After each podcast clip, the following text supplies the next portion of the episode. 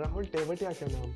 जिन्होंने दिलाई राजस्थान रॉयल्स को एक थ्रिलिंग विक्ट्री तो वहीं दूसरी ओर मुंबई इंडियंस ने अपने सबसे बड़े कंपेटिटर दिल्ली कैपिटल्स को आसानी से पाँच विकेट से हरा दिया। क्या रहा कल के मैच का हाल? क्या हो सकता है आज के मैच का कुछ टीम सिलेक्शंस सबके बारे में बात करेंगे। आप सुन रहे हैं ये podcast cricket umbrella I am your host the cricket umbrella guy Adarsh and let's get started कल का पहला मैच खेला गया सनराइजर्स हैदराबाद और राजस्थान रॉयल्स के बीच। पहले बल्लेबाजी करने उतरी हैदराबाद की टीम। शुरुआत कुछ खास ज़्यादा अच्छी रही नहीं, क्योंकि जॉनी वेस्टो जो पिछले मैच के हीरो थे, वो काफ़ी सस्ते में आउट हो गए, जिनको आउट किया कार्तिक त्यागी ने। एक बेहतरीन शॉर्ट पिच गेंद थी, आउट हो गए वो। फिर एक साथ आए वार्नर साहब और मनीष पांडे साहब। दोनों ने इसको बिल्ड किया, एक बहुत अच्छी पार्टनरशिप लगाई। लेकिन लेकिन कहीं ना कहीं वो पार्टनरशिप बहुत ज़्यादा स्लो थी। दोनों ने सेट होने के लिए टाइम लिया। जब सेट हो भी गए तो वो इतना एक्सलरेट कर नहीं पाए। हालाँकि पांडे जी ने अर्धश तक लगाया और वार्नर साहब ने भी फोर्टी प्लस रन बनाए, लेकिन वो जो क्विक फायर इनिंग्स होता है ना, वो देखने को मिला नहीं।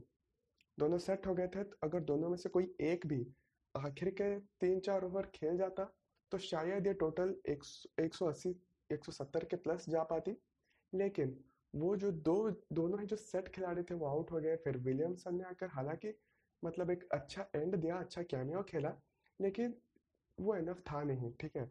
टीम का स्कोर सिर्फ़ एक रन तक ही जा पाया, जो कि चैलेंजिंग तो हो सकता था, क्योंकि एस आर एच के पास वो गेंदबाजी है, जो 150 रन को भी डिफेंड कर सकती है।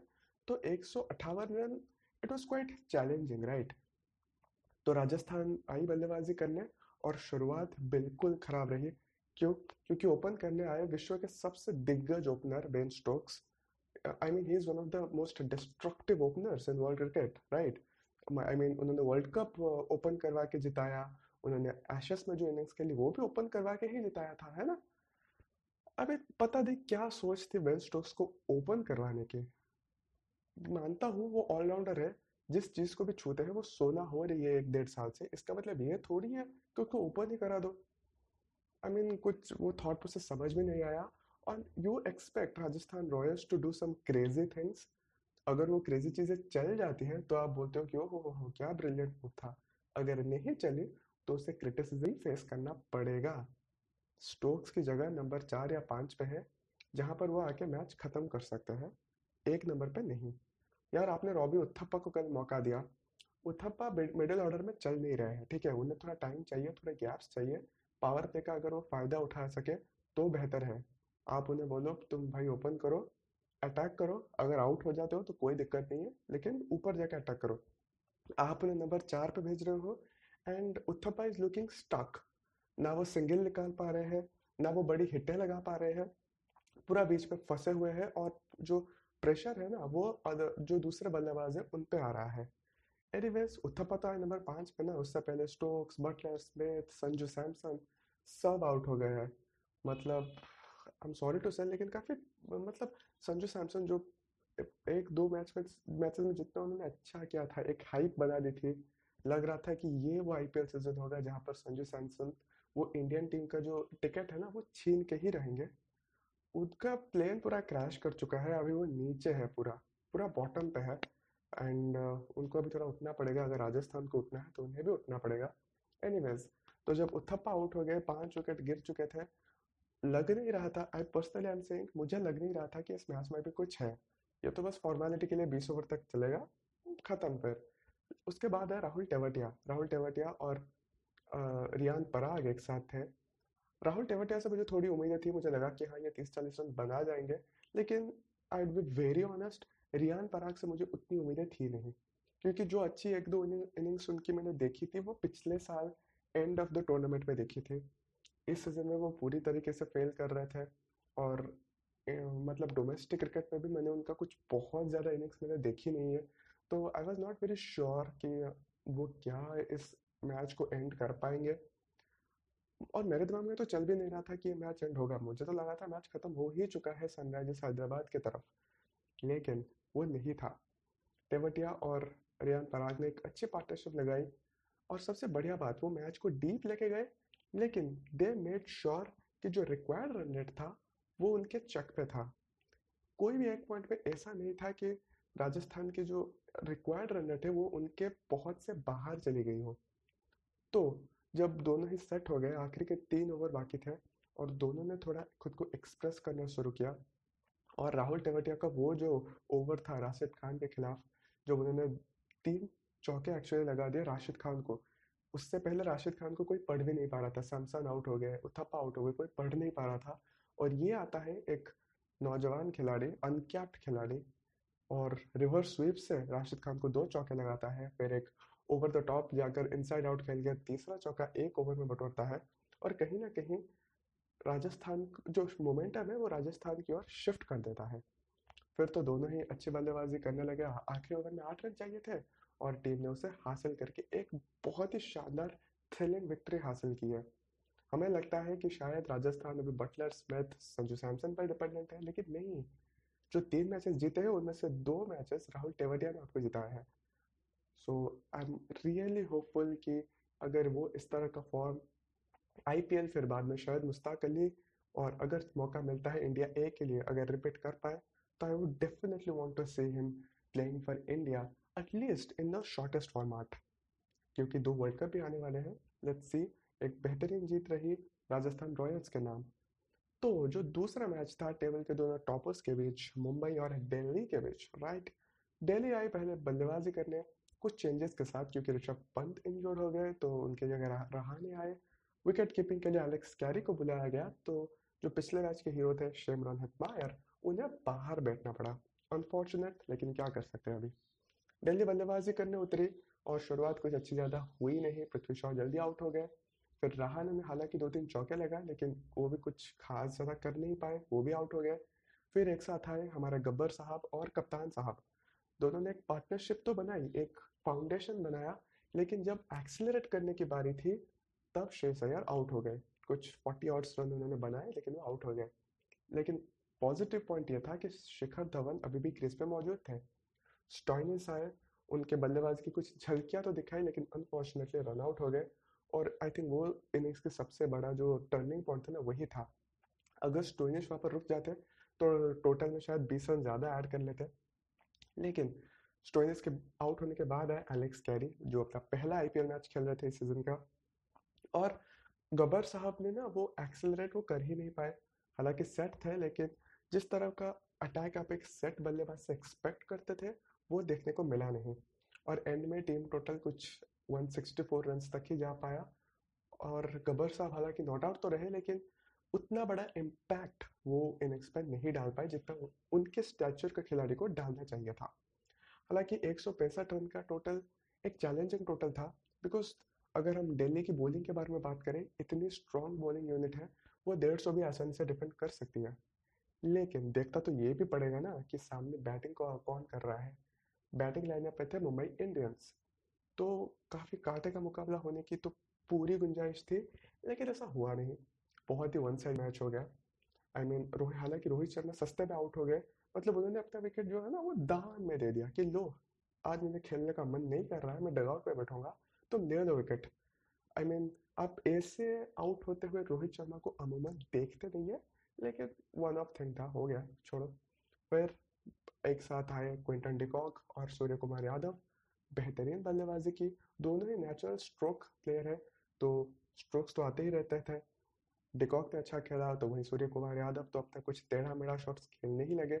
और एकदम से मैच को मुंबई की मुंबई की ओर खींच लिया उन दोनों ने मिलके ही। हालाँकि उन दोनों को मैच एंड करना चाहिए था। एटलीस्ट सूर्य कुमार यादव को को उनके पास एक बहुत बढ़िया मौका था कि सात, सत्तर, अस्सी रन बनाते मैच एंड करके वो जो लगता है ना नॉट आउट वाला स्टार मार्क वो लगता। लेकिन वो भी थोड़ा एक्साइटेड हो गया कि हाँ अभी तो जल्दी, अभी तो मैं सेट हो चुका हूँ, अभी तो मैं धो डालूँगा सबको। उस चक्कर में वो आउट तो हो गए और टीम जो थी ना अननेसेसरीली मैच को आखिरी ओवर तक खींच के ले गई। अदरवाइज़ इस मैच में कुछ था नहीं।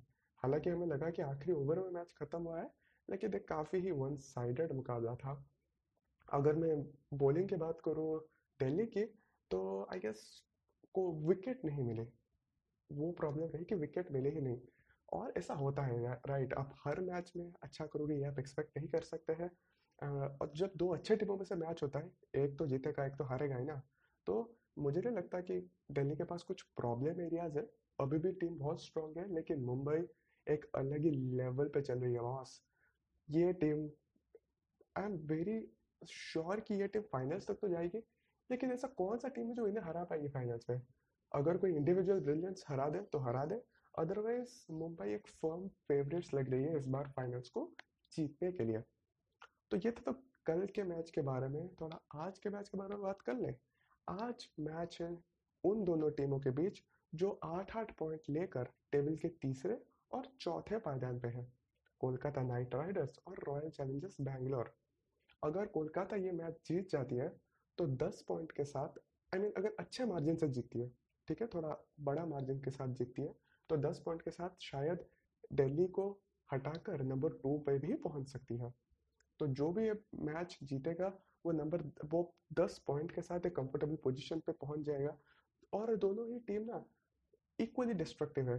दोनों के पास थोड़ी थोड़ी अपनी वीकनेस है, दोनों के पास बैलेंस अपना थोड़ा थोड़ा है और ये एक अच्छा बैलेंस्ड मुकाबला देखने को मिल सकता है।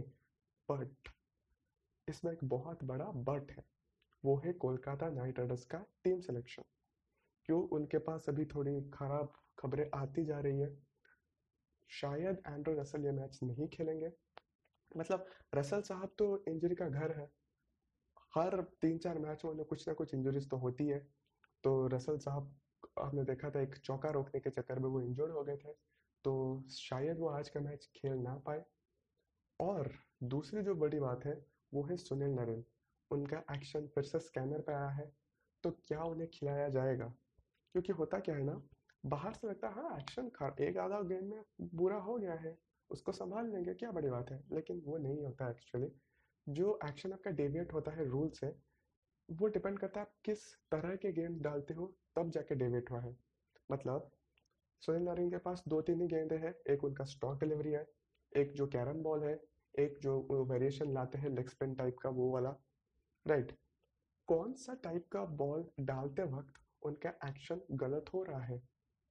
अगर जब वो वेरिएशन डालते हैं, तब उनका एक्शन में वो परिवर्तन आते हैं तो वो तो उस गेंद को इस मैच में डाल नहीं सकते ना। इस मैच के अगले कुछ मैच होते वो तो डाल नहीं सकते, क्योंकि वहाँ पर उनका एक्शन चेंज हो रहा है। तो उनको अभी सिर्फ़ अपने स्टॉक गेंद पर ही भरोसा दिखाना पड़ेगा। तो क्या बैट्समैन उन्हें आसानी से खेल नहीं लेंगे ये एक इशू हो सकता है। तो और अभी क्या टीम मैनेजमेंट सुनील नरेन को? जो कि शायद पहले मैच इतने इफ़ेक्टिव ना रहे हो अभी, क्योंकि ऑब्वियसली आप उनके आर्सेनल से एक या दो वेरिएशंस ले रहे हो तो थोड़े तो इफेक्टिवनेस उनका कम हो जाएगा। तो क्या उस सुनील नरेन को आप एक ऐसे बैटिंग के अगेंस्ट एक्सपोज करना चाहते हो, जो शायद स्पिन के खिलाफ बहुत अच्छी है एक्सेप्ट एरन फ्रेंच जो उनका मिडिल ऑर्डर है, वो बहुत सक्षम है स्पिन के खिलाफ, क्या आप उसे एक्सपोज करना चाहते हो? और मैच रेफरी क्या अलाउ करेंगे सुनील नारिन को खेलना? ये बहुत सारे क्वेश्चन घूम रहे हैं टीम सिलेक्शन के इर्द गिर्द। तो अगर ये दोनों I mean proper match winners नहीं खेलते हैं तो कोलकाता आई थिंक बहुत ही एक वीक आई मीन वीक तो नहीं कह सकते, लेकिन थोड़ी एवरेज टीम नज़र आएगी। हालाँकि रसल इस टूर्नामेंट में चले नहीं है, लेकिन उनका बस एक प्रेजेंस ही बहुत है ओपोनेंट्स में, एक थोड़ा डर का माहौल पैदा करने में। अगर ये दोनों नहीं खेलते हैं तो कौन टीम में आ सकता है? आई थिंक टॉम बैंटन आएँगे, क्योंकि रसल और नरेन भी कुछ कुछ बल्लेबाजी देते हैं तो जो बल्लेबाजी में जो वर्ड क्रिएट हो रहा है, उसके लिए तो एक ही फॉरेन प्लेयर भी उनके पास बचा है, वो है टॉम बैंटन और अगर अली खान जो यूएसए के बॉलर है, वो भी इंजर्ड है तो वो तो ऑप्शन से बाहर है। लेकिन अगर बॉलिंग की बात करें, सिर्फ़ दो ही ऑप्शन बचते हैं, एक है लॉकी फर्गुसन और दूसरे है क्रिस ग्रीन तो अगर आप नरेन को निकालते हैं, क्या आप लॉकी फर्गूसन को लाना चाहोगे या फिर क्रिस ग्रिन को लाना चाहोगे? क्योंकि टीम के पास वरुण चक्रवर्ती के अलावा और कोई स्पिन है नहीं। आई मीन नीतीश राणा एक पार्ट टाइम स्पिनर है। You can't expect him to take wickets for you right तो क्या कुलदीप यादव को मौका मिलेगा? अगर कुलदीप यादव को मौका देना है तो जो दोनों इंडियन फास्ट बॉलर्स है नागरकोटी और शिवम मावी ने, शिवम मावी तो नहीं खेले थे, प्रसिद्ध कृष्णा, दोनों ने अच्छी गेंदबाजी की थी। उन दोनों में से किसी एक को आपको बाहर बिठाना पड़ेगा।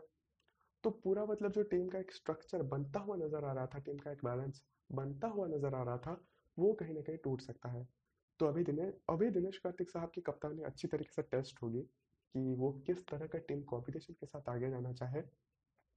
और दूसरी तरफ़ अगर देखें तो आरसीबी में मुझे कोई बदलाव की गुंजाइश नज़र नहीं आ रही है। क्योंकि इस टीम के सारे जो पजल्स हैं वो एक साथ आ चुके हैं। एक मतलब जो छोटे छोटे पीसेस होते हैं ना वो एक साथ आ गए हैं। अभी मुझे लगता है इस टीम के साथ कुछ पूरा सीज़न इन्हें परसिस्ट करना चाहिए। हाँ एक छोटा मोटा चेंज हो सकता है जहाँ पर आप आई I मीन mean, जो स्ट्रगल करते हुए तो नज़र आ रहे हैं हालाँकि आरन फिंच लेकिन मैं उन्हें बाहर निकालने के फेवर में नहीं हूँ क्योंकि बहुत बड़ा मैच विनर है। और ऐसा नहीं कि उन्होंने खेला नहीं है। स्टार्ट तो उन्हें मिले हैं एक अर्धशतक लगाया है।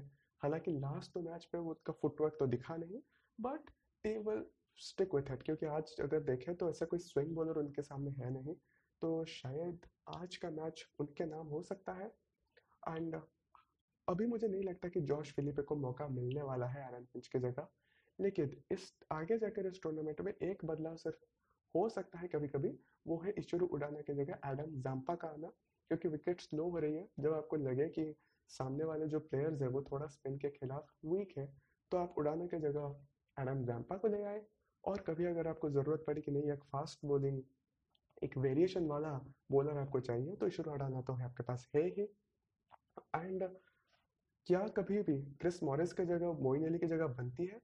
शायद जब विकेट स्लो होती जाएँगे आखिरी कुछ मैचेस में, आखिरी दो तीन मैचेस में, आप ईश्वर उड़ाना के साथ परसिस्ट करें तो शायद एक आधे मैच में क्रिस मॉरिस की जगह मोइन अली को ले आए। एक्सक्यूज मी लेकिन आई डोंट थिंक कि इस जो अभी कोर बन चुकी है, ये जो टीम फॉर्मेट अभी बन गई है, इसके साथ छेड़छाड़ करने की ज़रूरत है। अच्छी स्टेबल टीम नज़र आ रही है। इनको तीन चार मैचेस खिलाओ। अगर उनमें से भी अगर चार मैचेस में आप तीन मैच जीत जाते हो तो आप प्ले के ऑलमोस्ट करीब पहुँच जाते हो। तो इस अभी टीम के पास एक बढ़िया मौका है। कि टीम अभी नंबर वन और टू पे भी फिनिश कर सकती है। अगर टीम जो टीम एफर्ट है आई I मीन mean, जो बैलेंस्ड साइड की तरफ़ से जो टीम एफर्ट आना चाहिए वैसा अगर आता है और आने की पूरी संभावना है अगर आप उन्हें बैक करोगे एक तरफा बैक करोगे ज़बरदस्ती के चेंजेस मत करो। अदरवाइज़ ये टीम ऑन पेपर काफ़ी बैलेंस्ड और सुलझी हुई लग रही है राइट और अगर मैं बात करूँ कप्तान साहब के बारे में विराट कोहली ने बढ़िया पारी खेली है और वो ऑब्वियसली जो वो फॉर्म में नहीं थे, तब भी वो इस टीम के हुक्म के इक्के थे और अभी फॉर्म में आने के बाद तो उनकी जो कद है ना, वो और ज़्यादा बढ़ गई है। और अभी मुझे लगता है कि विराट साहब को यही काम करना चाहिए, उनको अपने स्ट्रेंथ पर खेलना चाहिए। जब वो इंडियन टीम के लिए भी खेलते थे पहले नंबर तीन पर टी ट्वेंटी में, अब तो फ़िलहाल नंबर चार, पाँच, कुछ भी नंबर पे भी वो आ जाते हैं। पुश करते हैं यंगस्टर्स को कुछ किसी मैच में दुबे हो गए, किसी मैच में वाशिंगटन हो गए। पुश करते हैं, लेकिन जब उनका बेस्ट आया था, जब वो नंबर तीन पे खेलता था राइट तो अभी भी यही है नंबर तीन पे खेले, वो इनिंग्स को बिल्ड करे पूरी तरीके से। दूसरे छोर से प्लेयर आए, जो उन्हें सपोर्ट करता रहे, और विराट साहब आखिरी दो तीन ओवर में अटैक करें। क्योंकि अभी जिस तरह की पिच हो रही है इवन आज का मैच भी शारजा पे है बट डोंट एक्सपेक्ट कि दो, अगर एवी डिविलियर्स कुछ मतलब करिश्मा ही ना कर जाए तो डोंट एक्सपेक्ट टू सी 210 और 220 राइट? ये 180 190 वाला ही पिच होने वाला है। तो इस तरह का जो टोटल है, वो विराट साहब का जो उनकी जो बल्लेबाजी है, उनका जो नेचुरल एबिलिटीज है to take that singles and doubles उसको बहुत ज़्यादा सूट करेगा। तो अभी मुझे लगता है कि विराट साहब को ज़बरदस्ती के अटैक करने के चक्कर पे आउट नहीं होना है, क्योंकि पैट कमिंस है। ऑब्वियसली वो उन्हें शॉर्ट पिच गेंद से थोड़ा टेस्ट करेंगे और अगर विराट साहब वो पुल मारने के चक्कर पे आउट हो गए तो यार डगआउट पे डगआउट पे बैठ के खुद को बहुत ज़्यादा कोसेंगे। उससे तो बेहतर यही है कि धीरे धीरे खेलते रहो और आरसीबी के पास बहुत अच्छा मौका है आज जीतने का and obviously I would back RCB to win today तो that's it from my side guys and thank you for patiently listening और कल मैं फिर से आपके साथ जुड़ूँगा. Till then bye take care and stay safe